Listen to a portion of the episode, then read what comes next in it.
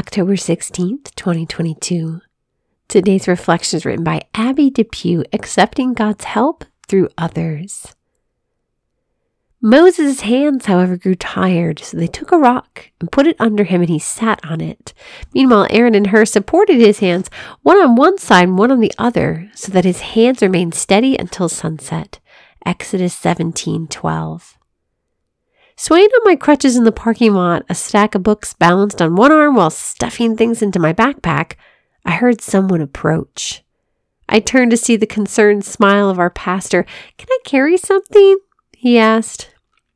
The obvious answer was yes, but my automatic response came sailing out. No, I've got it. I'm I'm good, thanks. I had missed the bottom step on my way out of the door early Corpus Christi Sunday morning, pushing the pain aside through a busy day of mass, pedaling the organ as best I could, and coordinating the Corpus Christi procession.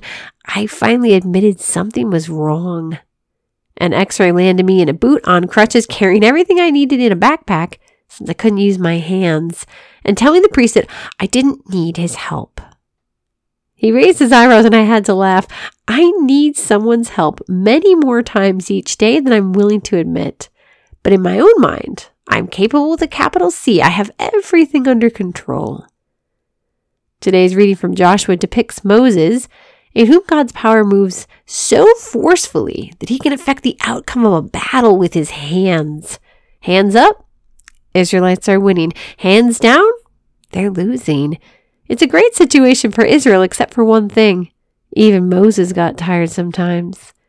Aaron and Hur bring him a rock to sit on, and they stand, one on each side, and hold up his arms. As long as they are there to support him, Israel's victory is assured.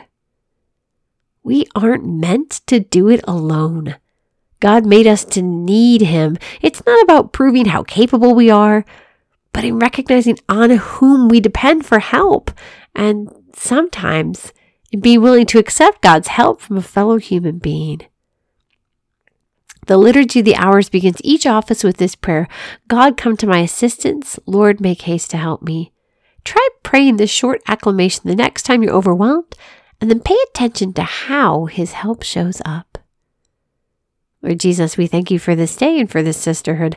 Lord, Help us to be humble enough to see and know when we need help, especially yours. We ask this in your holy and precious name. Amen.